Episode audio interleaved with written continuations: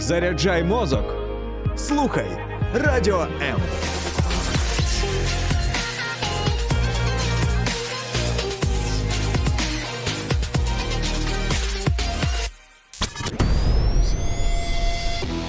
Реальні люди, реальні історії, реальне життя. В ефірі проект Загартовані.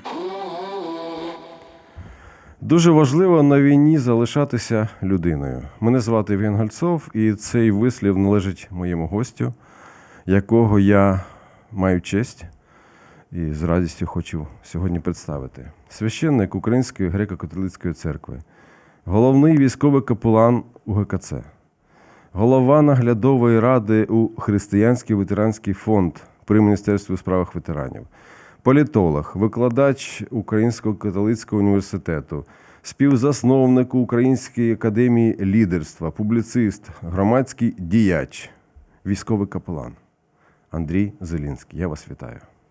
Вітаю.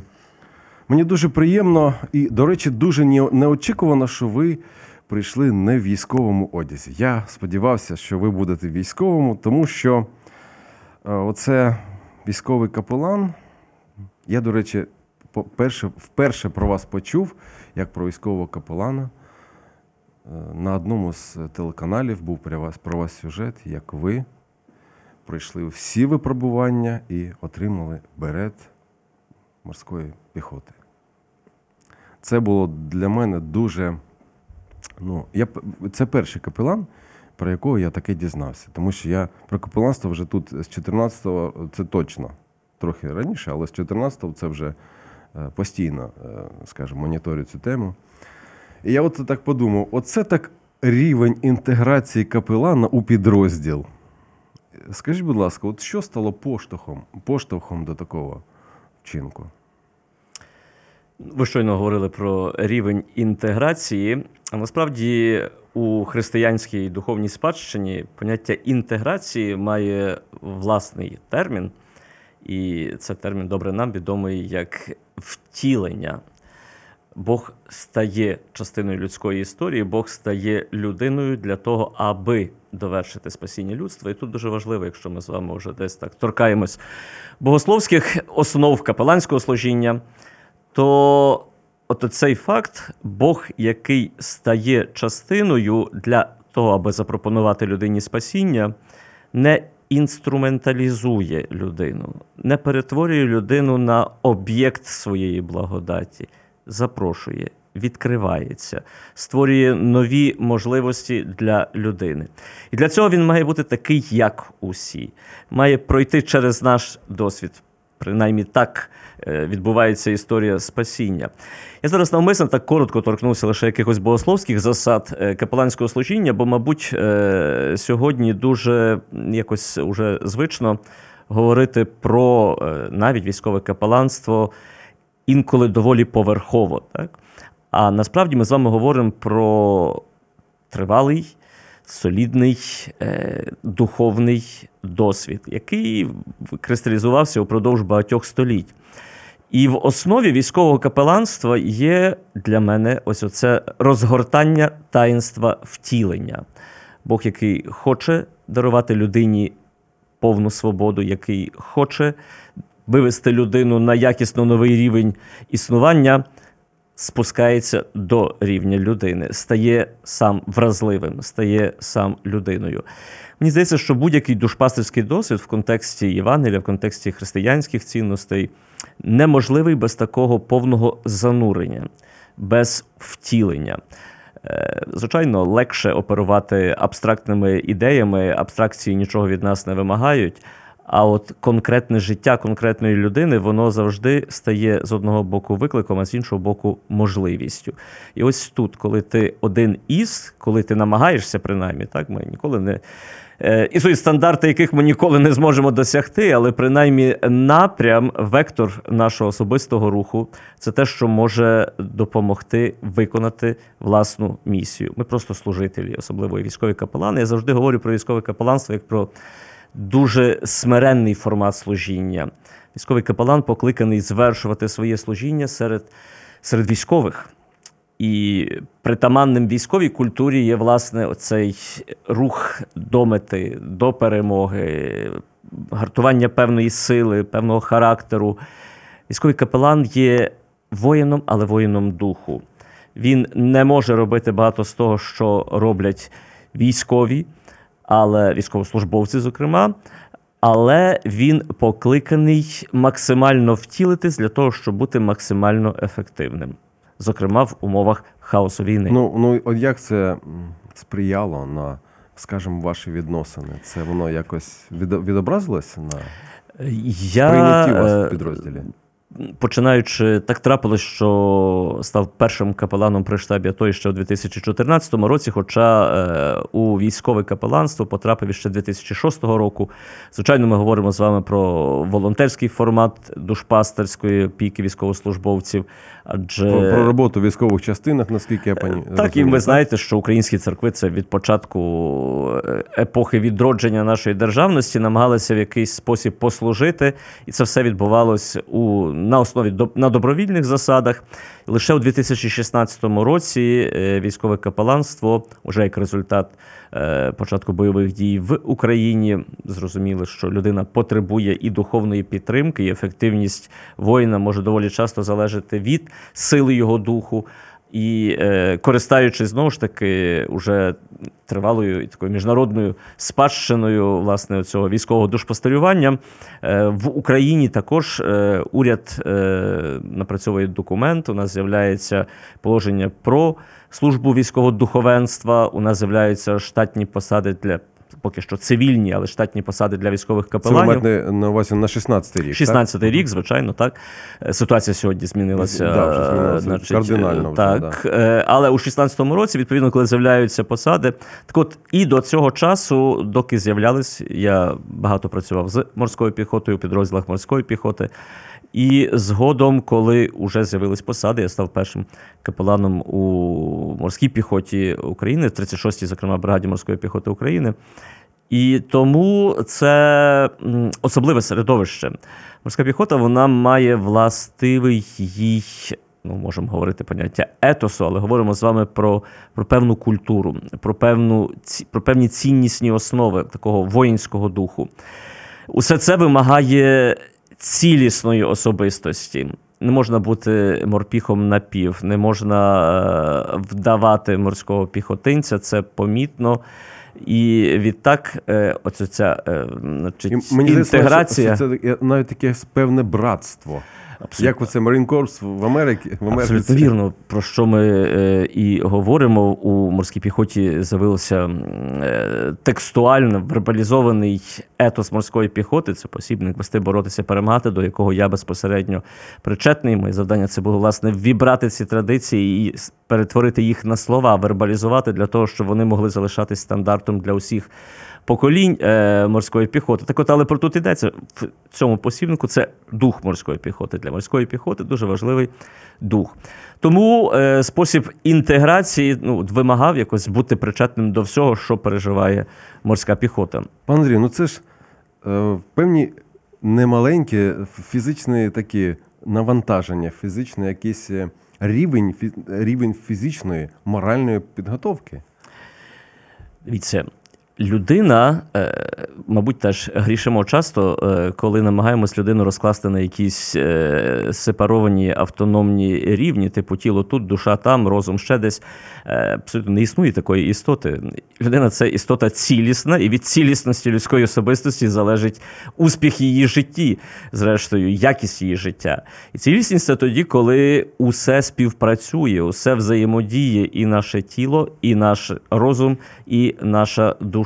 І це все об'єднано на основі певних духовних цінностей, які ліплять докупи. Тому для мене це питання навіть не стільки військового капеланства чи, чи, чи морської піхоти, скільки е, ну, моєї особистісної життєвої позиції, життя рух, і ти маєш постійно рухатись, хто скільки може, хто як може, але традиція щоденних пробіжок.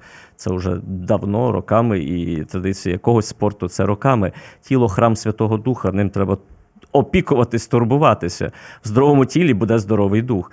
Тому е, ще раз розуміючи, що кожен може мати власні обмеження, і це дуже важливо враховувати. Це не означає, що обмеження мають е, не дозволити мені розвивати ті дари, які Господь уже подарував. А от скажіть, будь ласка, все ж таки, от військовий капелан. Ну, зараз там е, поговоримо, це більш військовий чи більш священник, але є якась все одно межа, яку ви навіть на війні, на війні намагаєтесь не перетнути. Мабуть, у кожної церкви може існувати власний досвід е, військового душпастерювання. Завжди ми підкреслюємо, що військове капеланство, зрештою, так, така природа цього інституту суспільного, воно виникло як місія церкви, як місія релігійної спільноти, яка виявляє е, турботу про своїх вірних, про людей, які у військовому однострої захищають свій народ, свою країну. Зрештою, у наш час це навіть більше, ніж просто свій народ і свою країну. Сьогодні ми захищаємо саму людяність. Е, Сьогодні ми захищаємо право людини бути людиною. І, і ну, хто б хто б очікував на початку 21 століття таких викликів, але виклики з'явилися, і ми ніколи не можемо передбачити усіх можливих викликів. У будь-якому випадку для нас дуже важливо, аби е, капелан, військовий капелан, залишався в першу чергу священнослужителем. Зрештою, закон України про службу військового капеланства, який от власне вніс оці радикальні зміни, про які Які ви от в згадували. 21-му, до- в 22-му році був уже Значить, у листопаді. Да, да. е, у листопаді, е, значить, е, минулого року, навіть не минулого, це ще Да, 20 22-й. е, так, здається. але це ще було у листопаді 21-го року. У нас був А, він ухвалений. був ухвалений, але підписаний вже був у 22-му, наскільки Ні, я пам'ятаю. Ні? В 21-му році, наприкінці, у нас був підписаний. Далі, коли приймається, ухвалюється закон, далі настає етап розроблення підзаконних нормативно-правових актів, різноманітних положень, які дозволяють реалізувати норми закону. Це те, що трапилося, але у лютому місяці у нас. У нас нагрянули серйозніші виклики, тому відбулось Відкла- певно так, так, відтермінувалося. да. Станом на сьогодні ці процеси відновлюються і вже починають. Зокрема, в Збройних силах України дуже ну, Видають уже, мандати капеланам уже. е, дуже ефективно. Е, Мандати видають церкви і релігійні організації, не збройні сили. Це дуже важливо. Бо тут, власне, розгортається ціла модель державно-церковних відносин в демократичному суспільстві, яка закладена в основу закону. Як один із співавторів можу про це дуже е, впевнено говорити. Е, Отже, для нас я повертаюся до вашого попереднього запитання. Для нашої церкви дуже важливо, аби військовий капелан залишався таки людиною духу, людиною церкви. І відтак інтегрувався, як ми казали, максимально для виконання своїх, е, своїх обов'язків. Отже, є лінії червоні межі, які прописані у законі, також, скажімо, так, тобто, вже на, на, на офіційному такому інституційному рівні про це йдеться. Скажімо, військові капелани в Україні військовим капеланам заборонено видавати і заборонено використовувати зброю. Так, це є норма міжнародного гуманітарного права, звичайно. Військові капелани є не комбатантами, але це також і норми, зокрема, е, ну, нашої духовної традиції. Священнослужитель не використовує зброю. Е, У нього е, і це дуже важливо з кількох причин, бо це дозволяє ще раз військовому капелану, якщо він фахово вишколений, а ми говоримо з вами про окрему професію, Угу. теж не вартує е, нівелювати цінність військового капеланства. Капеланство це не просто одягнув військовий однострій і помолився з людьми йти капелан. Ні. Свій віковий досвід він передбачає наявність певних знань, умінь і навичок, певних професійних компетентностей. Так, і цьому потрібно вчитися, навіть якщо ти вже, скажімо, священнослужитель чи людина, яка, яка хоче духовно якось підтримати. Ні, військове капеланство це окремий фах. Йому до нього потрібно готуватися. Спеціалізований. такий, Звичайно, да. тому, е, отже, відповідно до міжнародного досвіду, ще раз е, капелан не використовує зброю, зокрема в Україні зовсім заборонено. Це одна межа. Е, інша також дуже важливо. Ми говоримо з вами про українське суспільство. І Українське суспільство це е, поліконфесійне суспільство. І слава Богу, ми живемо в жили і будемо жити в мирі, в злагоді представники різних е, значить, церков. І е, те ж саме відбувається, звичайно, у військах. Капелан є представником певної духовної традиції. І як душпастер він може діяти лише виключно у рамках своєї традиції. Скажімо, як, як е, греко-католицький священник, я не можу організовувати намаз для військовослужбовців мусульман чи, чи, чи навпаки. Імам не буде служити божественної літургії для е, православних. Однак, як військовий капелан у підрозділі, це мої функціональні обов'язки подбати про задоволення духовно-релігійних потреб. Тобто, якщо такі потреби є, моє завдання знайти імама для моїх, Є для моїх військовослужбовців мус, мусульман. невеличке запитання уточнення. Тобто, все одно, ну, так скажем, е, якщо у людини того ж ну, мусульманина якогось там буде бажання поспілкуватися з вами, або порадитись, або звернутися до вас, ну, до вас з якимось проханням, ви ж не відмовите йому все одно, так? Ну, по-перше, я священник, я не можу відмовляти людям, якщо у них є бажання поспілкуватися. Друге, е, це мій прямий обов'язок як е, посадової особи у е, Збройних силах. Третє, ще раз, основна функція задоволення духовно-релігійних потреб у розмаїття способів. Тобто, якщо існують е, у підрозділі мусульмани, які потребують е, певної допомоги у свій е, властивий для них, ми зараз говоримо з вами про душпастерську опіку, так, Так, так. Про, про богослуження якісь певні. Звичайно, моє завдання знайти того, хто може компетентно це зробити. Але відповідальний за це у підрозділі залишається посадова особа, військовий капелан. Тепер душпастерська опіка це лише одна четверта з усього, що капелан робить відповідно до закону України. Отже, е, далі у нас іде е, значить, і е, соціально-благочинна діяльність, це турбота про родини військовослужбовців, це турбота про родини полеглих. Отже, це також і просвітницька діяльність, так, тобто здоровий спосіб життя, небезпеки, скажімо, етичні категорії ухвалення рішень на війні. Це, це основа, ніби капелан це для цього. Для цього потрібен, не для, не для парадів, а власне для того, аби допомогти людині впоратися з найскладнішим із наслідками бойового стресу, і з хаосом в душі і навколо, і з ухваленням рішення, від якого можуть залежати долі багатьох. Це все потребує певного, певного стану свідомості. І це потребує певної формації. Завдання капелана це постійно працювати для того, аби люди могли скористатись цим в умовах, коли необхідно приймати, ухвалювати рішення.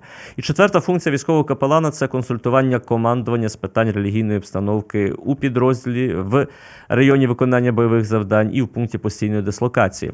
Отже, ж він також є радником командира. Так, ми назвали щойно чотири важливі е, такі напрямки діяльності військового капелана, і лише одна із тих чотирьох пов'язана із його релігійною діяльністю як душпастиря.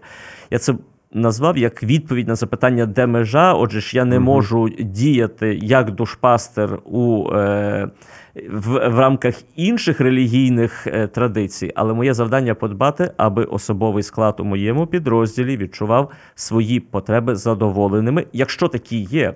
Ще раз теж дуже важливо, бо ще про одну межу. Е, душпастерська опіка відбувається відповідно до закону України на добровільних засадах. Так? Тобто це також межа. Моє завдання це е, коли є, є потреба, коли є можливість, коли ми говоримо про душпастерську опіку, ще раз наголошую, душпастерська опіка, тобто це чи певний формат молитви, чи, скажімо, благословення, чи якісь інші релігійні заходи, це на добровільній засаді. Щодо душпаст... щодо просвітницької діяльності, соціальної благочинної діяльності, це вже інший вимір. Ми всі потребуємо певної підтримки, особливо сьогодні, тому тут кожен докладається, долучається до спільної справи, до спільного добра, хто як може.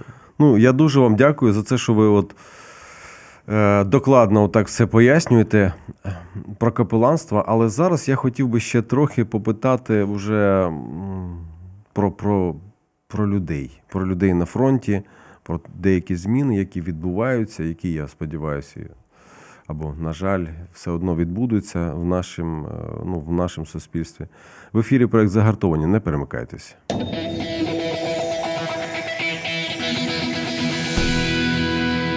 Е, В плані роботи з бійцями, от е, ви, ви, я думаю, ви бачите зараз це інтернет, це вже такий простір, що там хтось щось сказав, хтось щось там виклав, написав. Воно це все вже бачиш, це люди не приховують. Тобто, це, це така річ, яку бачать всі. От я, я впевнений в тому, що ви, наприклад, е, бачили, як військові викладають відео, ну, різні відео там з трупами. З трупами росіян, там, з, е, ну, деякі відео, я так дивлюсь, і ну, там, ну, скажімо, тіла вже такі, що там, знаєте, частки навіть тіл. От як ви ставитесь до такого, що люди це викладають? От ваше ставлення особисте. Це не перша і, напевне, не остання війна в історії людства. Війни розпочинаються і війни завершуються. Люди залишаються, і людина має залишитися. І саме для цього, зрештою, це є одна із складових місій військового капелана у здоровому суспільстві. Чому задав зараз у здоровому суспільстві? Бо військові капелани існують також і в е, Збройних силах е, противника. Однак там вони виконують функцію штатних державних пропагандистів від початку, відколи були засновані. Отже, ж це повністю державна пропаганда і жодного виміру для питань етики, моралі, людського духу. Інколи, і це дуже важливо, капелану не вартує боятися бути непопулярним, бо, мабуть, е, військове середовище це те середовище, де питання конформізму, питання е, відповідності загалу е, одне із дуже вирішальних. Отже, ж, якщо усі можуть вдатися до певного типу поведінки, який все ж таки, ну, відповідно до, до норм. Закону Божого чи знову ж таки того самого міжнародного гуманітарного права суперечить е, ну, і здоровому глузду, і цінності людської особи, цінності людського життя. Ну, капелан для того є, аби зупинити. Ворог завжди діє в двох напрямках. Ми зараз з вами говоримо про зовнішнього противника, але існує інший, внутрішній, який е, в силу того, наскільки ми дозволяємо злу загніздитися у власному серці, може знищити опори особистості, може знищити її цілісність, може знищити її дух. І тоді падає все. Тоді падає людина, тоді падає е, дух цієї людини, тоді падає цілий підрозділ, і зрештою питання сенсу, питання навіщо ми тут. І ціла низка різних таких е, темних феноменів вимикається світло в глибині людського серця. Це те, на що ми не можемо собі дозволити. Тому е, завжди і найважливіше, мені здається, для людини залишатись людиною навіть у хаосі війни. Це ще раз частина місії військового капелана. Знаєте.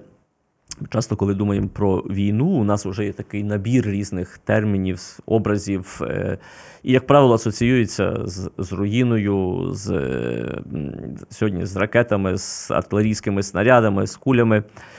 Я завжди додаю, що на війні, окрім всього переліченого, живуть люди.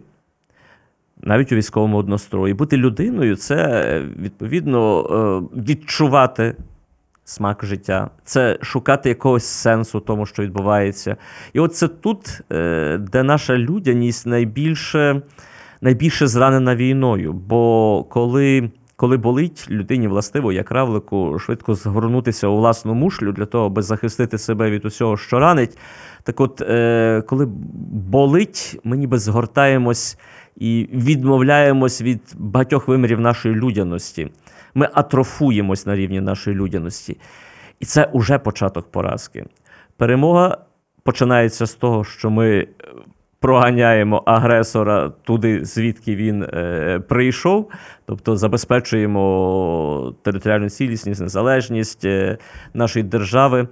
Е, Але також на цьому перемога не завершується. Перемога це життя в Україні нової якості, де суспільство і держава розвиваються на засадах правди і добра. Правда, це про те, що кожен народжений вільним, свободою, яка дана йому творцем, і жодна держава, жодне суспільство не може мене моєї свободи позбавити. Жоден політичний режим, чи в Україні, чи споза її меж, тим паче, не може мене цієї свободи позбавити. Це природне право. Добро це про те, що у кожного, маючи таку свободу, є також можливість розвивати свій потенціал, і тому він вимагає поваги до власної особистої гідності з боку інших, з боку державних інституцій, з боку суспільства.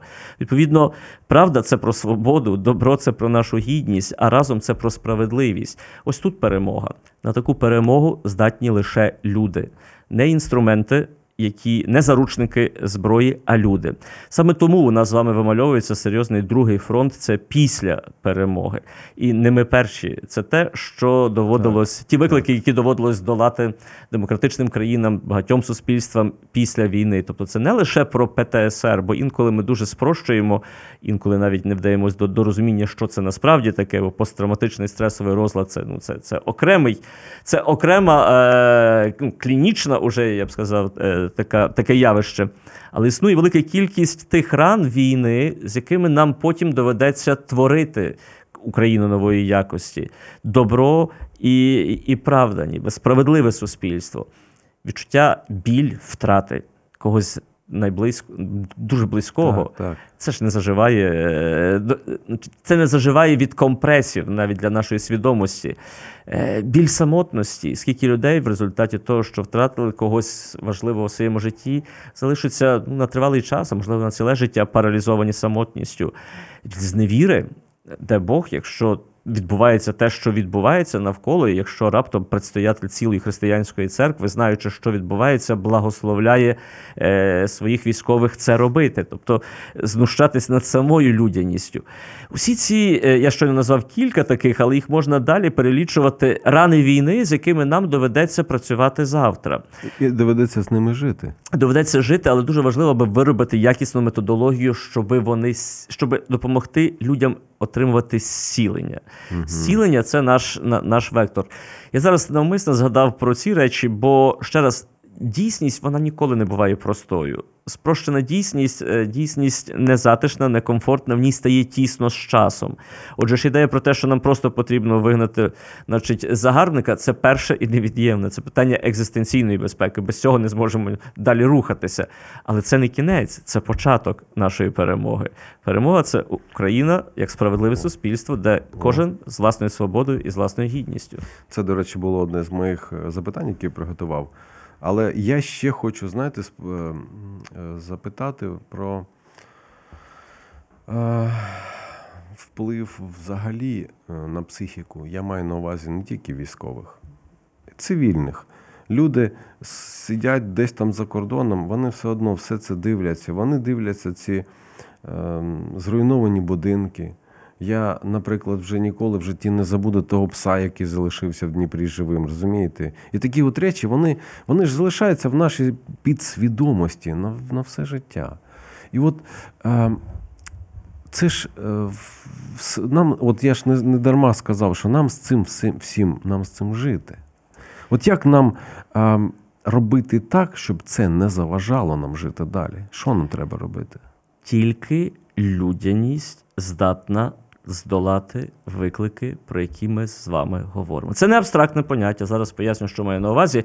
Але чому казав від самого початку, що найважливіше це захистити нашу з вами здатність бути людьми, бути людиною. Люди бачили до сьогоднішнього дня, ну вже одиниці залишаються, але ще, ще живуть у нас в нашому світі люди, які бачили жахи Першої світової війни, і потім бачили жахи Другої світової війни. І були люди, які, попри все, жили, розвивались, створили світ, у якому ми з вами сьогодні живемо. Е, Людяність здатна, але тоді, коли вона справжня. Під справжньою людяністю розумію, є таких чотири для мене координати того, що ми називаємо бути людиною. Я не вважаю, що це якесь абстрактне поняття. Ми інколи спекулюємо постійно собі повторюємо бути людиною і туди все, що хочемо, загортаємо. А я бачу чіткі чотири такі критерії нашої з вами е, здатності бути людиною. Отже, відзеркалювати цей образ і подобу десь. Е, значить, перше, це уміння обирати добро. Е, Друге, це здатність шукати правду. Третє це захист, вміти захищати справедливість. І четверте це споглядати красу. Добро, правда, справедливість і краса. Але не просто як іменник, я щойно навмисно наголошував на самих дієсловах. Хтось може себе уже оголосити, принаймні це те, що ми постійно. До речі, це один із серйозних викликів. Ще раз, це війна це про виклики глобального масштабу. Це не просто про, про, про кордон, про землю, це про таки, що таке людина на початку ХХ століття, а звідки правда, можливо, її можна сконструювати. Війна розпочинається з того, що хтось собі вирішив, що правду не вартує шукати, її можна просто сконструювати, якщо ти маєш доступ до, до медіа ресурсу, ти називаєш когось ворогом і йдеш воювати проти своєї ілюзії, ніби так. Отже, і це, це дуже серйозний виклик. Це виклик людству і людяності на наступні століття, тому що технічні ресурси сьогодні дозволяють людині створити власну правду, а потім підтягти інші ресурси для реалізації свого плану, своєї стратегії. Це, це початок тривалої катастрофи, якщо не зупинитись, якщо не, не розібратися з цим. Отже ж, людині властиво шукати правду. Це значить постійно аналізувати навіть речі, в яких впевнений, здавалося б, на всі 100%, слухати інших, відкрити своє вухо на людину, для Бога, до світу, який мене оточує. Цей пошук, це процес, це не реалізований проект. Друге, це обирати добро, коли ти шукаєш правду, і в контексті цього процесу пошуку вміти знайти в собі, до речі, достатньо моральної відваги обрати те, що ти називаєш добром, те, що ти вважаєш добром в умовах, коли інші, можливо, не погоджуються, бо для них хайповіше, значить, е, якесь е, стороннє бачення, ти вирішиш, ні, ну це, це добро, я його обираю, я бачу так світ, це, це, це моє е, бачення, і я обираю добро. Третє, це е, знайти в собі відвагу стати на захист справедливості. Це ж теж дуже складно, особливо, а інколи навіть у військових підрозділах, ще раз, навіть по відношенню до про речі, про які ви згадували, Так. виставляти відео чи ну, окей, військовополонені, може можна. Да, да. Це різні світи. Ну, ми говоримо про, про, про різні, різні феномени, які завжди були притаманні контексту війни. Війна це хаос, це руїна, це нічого красивого і прекрасного. Це знищення. Це, е, це цивілізація з іншого боку, перевернутий, перевернутий світ. Війна розпочинається власне за межею цивілізації, коли руйнується. І світ, до якого ми звикли, світ безпеки, світ впевненості, світ прогнозований. І тоді людина постає перед жахом оцього хаосу. Е, не можна спрощувати цього, не можна замальовувати це все в якісь декорації. Слід знайти в цьому хаосі от те істинне людину, яка може бути людиною, яка буде шукати правду навіть в хаосі війни, обирати добро навіть тоді, коли ситуація складається не так, е, захищати справедливість і найважливіше, найперше, вміти споглядати красу навіть на руїнах вчорашнього дня. Е, Побачити щось, що торкається серця, відтак запалює, дає снагу і не дозволяє згаснути в суцільній темряві. Е, Світанок він завжди неминучий. Але у людській історії е, це люди, які його наближають. Вони змушують землю обертатись швидше в напрямку сонця. Тому дуже важливо, аби це ще один важливий урок, бо не людина, зауважте, сказав люди. Отже ж, людина може вберегти людяність. Люди можуть наблизити світанок. Це потребує співпраці, це потребує е, нашої спільної відповідальності, спільної підтримки.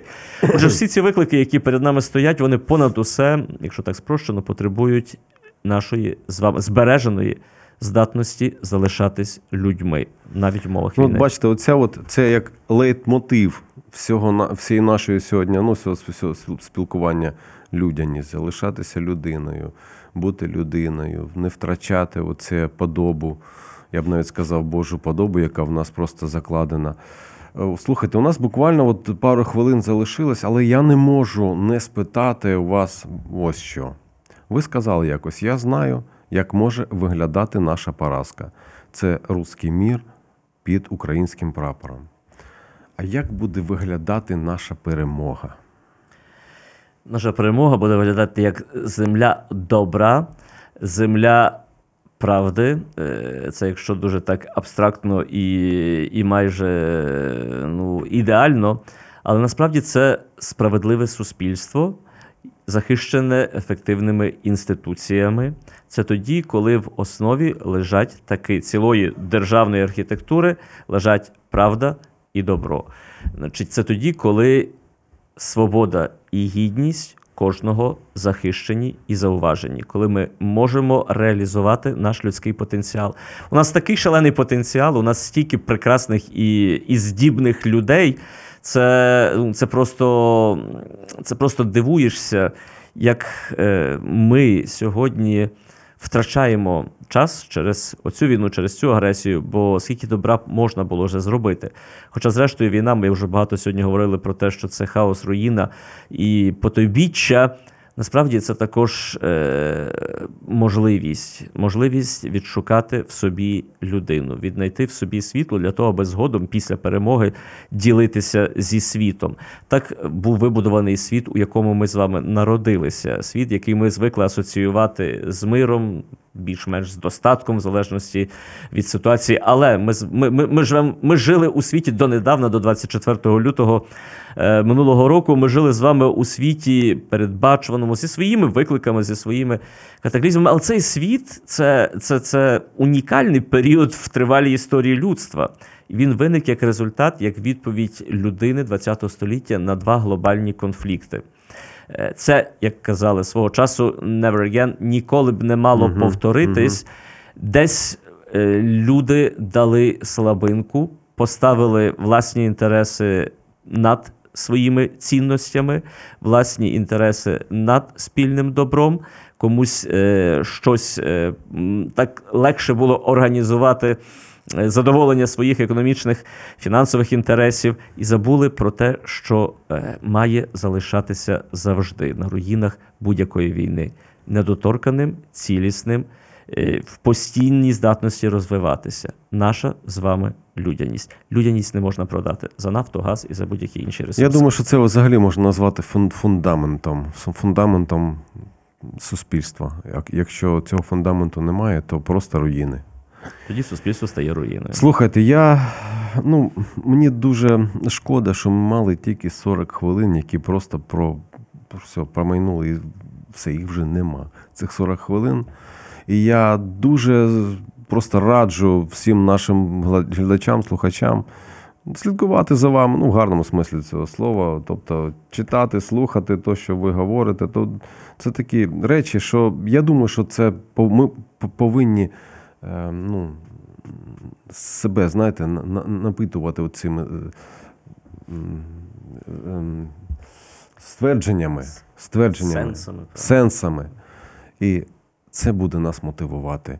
А я хочу сказати, що в мене був поки що є, але вже наш час вийшов.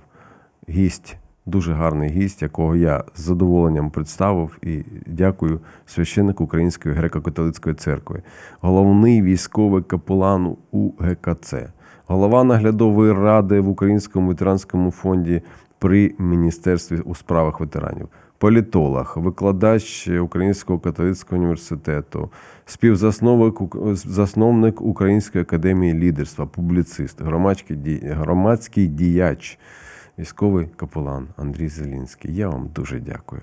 Дякую за розмову. Гартуємось, бо загартованими не народжуються. До зустрічі.